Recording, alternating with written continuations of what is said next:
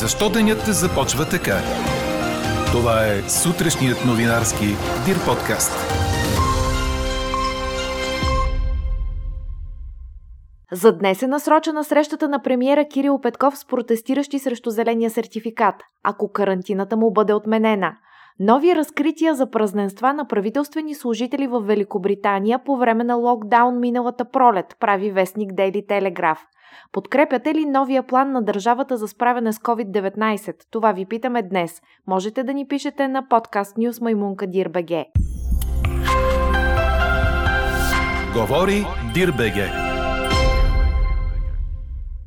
Добро утро, аз съм Елена Бейкова. Чуйте подкаст новините тази сутрин. А тя започна мразовито, поне в София. Но иначе днес ще бъде слънчево с временни увеличения на облачността, твърди синоптикът ни Иво Некитов. Ще бъде ветровито, особено в Дунавската равнина, където ще духа силен западен вятър. Температурите ще се повишат спрямо вчера и ще достигнат от 4 до 12 градуса. Очаква се днес премиерът Кирил Петков да се срещне с представители на протестиращите срещу зеления сертификат, след като даде такава заявка в сряда. Това ще бъде възможно, ако наложената му карантина като контактен на заразен с COVID бъде отменена. Все още няма потвърждение дали срещата ще се проведе, предаде БНР. В средата на седмицата Кирил Петков обеща диалог и готовност да изслуша идеите на протестиращите, но заяви, че не се предвижда отпадане на зеления сертификат.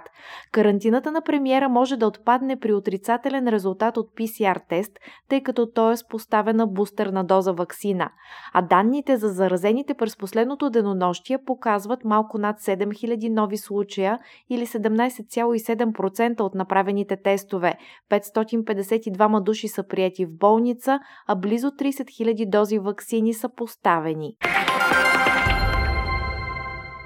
Върховният съд на Съединените Американски щати блокира въведеното от президента Джо Байден задължително вакциниране или тестване на служителите на големи компании, предадоха световните агенции.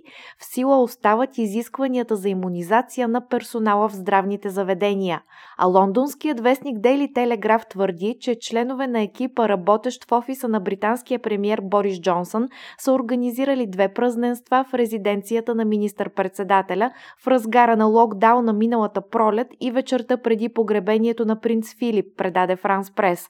Съветници и служители се събрали на 16 април на две места, за да отпразнуват оттеглянето на двама членове на премиерския екип. Директорът по комуникациите Джеймс Слак, който станал заместник главен редактор на Вестник Сън и един от личните фотографи на Борис Джонсън, чието име не се посочва.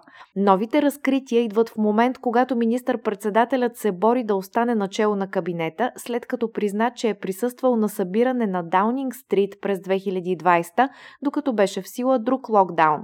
Според Дейли Телеграф, двете празненства, които в определен момент са се слели в едно и продължили с алкохол и танци до сутринта, са се състояли в навечерието на погребението на съпруга на кралица Елизабет II, докато цялата страна беше в период на национален траур.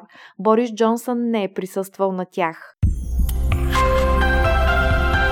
Четете още в Дирбеге. Ливърпул и Арсенал завършиха 0 на 0 в първия полуфинален матч за купата на лигата в Англия, въпреки че гостите играха с 10 души след 24-та минута заради директен червен картон на Гранит Джака, предаде Корнер. Домакините не успяха да пробият защитата на лондончани и всичко ще се реши в реванша на 20 януари. На финала вече е Челси, който чака победителя от този двубой. В Италия Милан имаше нужда от продължение, за да елиминира Дженуа за купата 3 на 1 на свой терен. Гостите поведоха, Оливие Жиро изравни, а в допълнителните 30 минути Грандът реализира още две попадения. Наполи падна от дома от Фиорентина с 2 на 5 в друг матч от осмина финалите на турнира. В Испания два късни гола дадоха победата на Атлетик Билбао над шампиона Атлетико Мадрид с 2 на 1 в полуфинал за Суперкупата. Баските от Билбао ще срещнат за трофея Реал Мадрид, който елиминира Барселона в сряда. Чухте сутрешния новинарски Дир подкаст. Подробно по темите в подкаста четете в Дирбеге. Какво ни впечатли преди малко?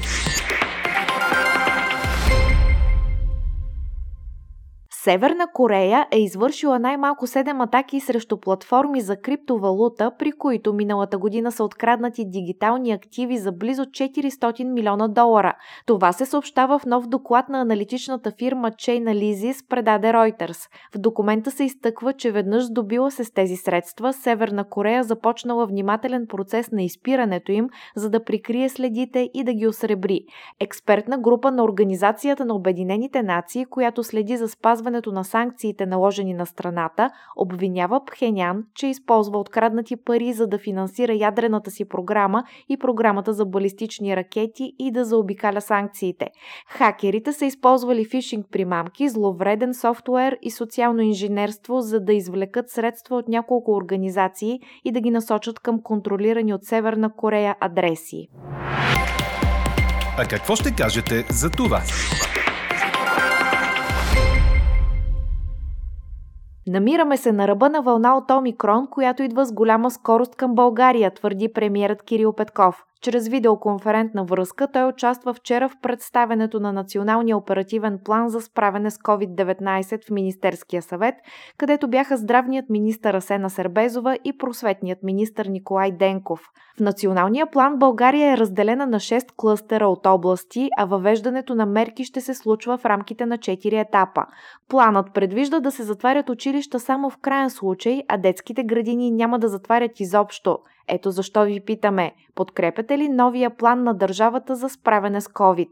Гласувайте и коментирайте по темата в страницата на подкаста. Най-интересните ваши мнения ще цитираме в обедния новинарски подкаст точно в 12 часа. Слушайте още, гледайте повече и четете всичко в Дирбеге.